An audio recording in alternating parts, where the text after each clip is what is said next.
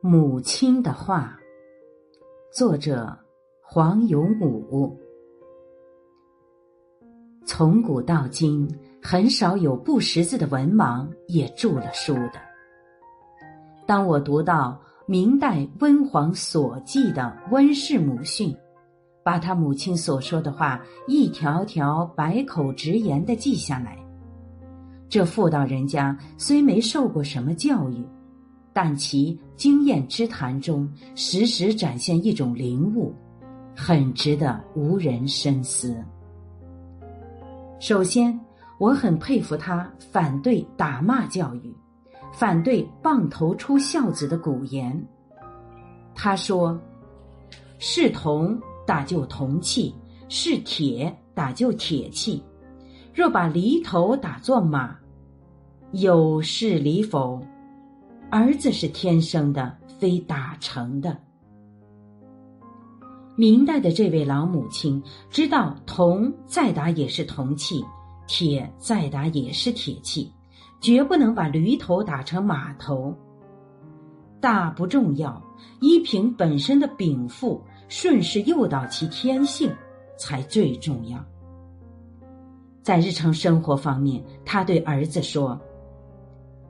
我们贫穷人家没什么可享用的，只有每天早上向我行个礼，大声的叫一声“妈妈早安”，才是全家的享受。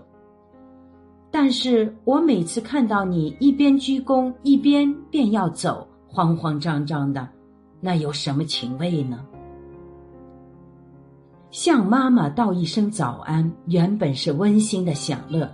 一旦变成虚应之事，僵化成例行的套路，就毫无趣味了。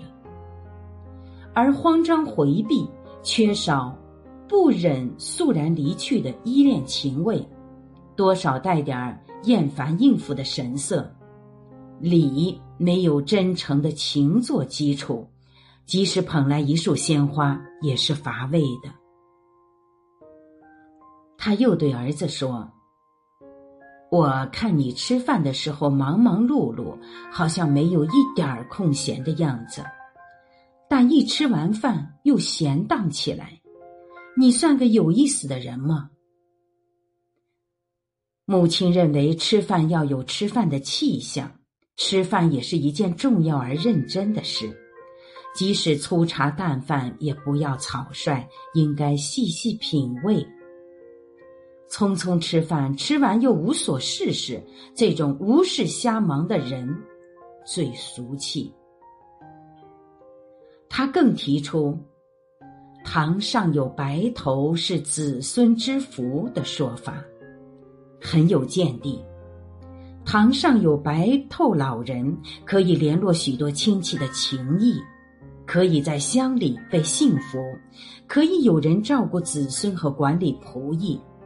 可以常讲些祖宗故事与先辈趣事，可以缓和少年们暴躁的情绪，可以帮忙照料家中千百件琐细的事情。真是家有一老，如有一宝。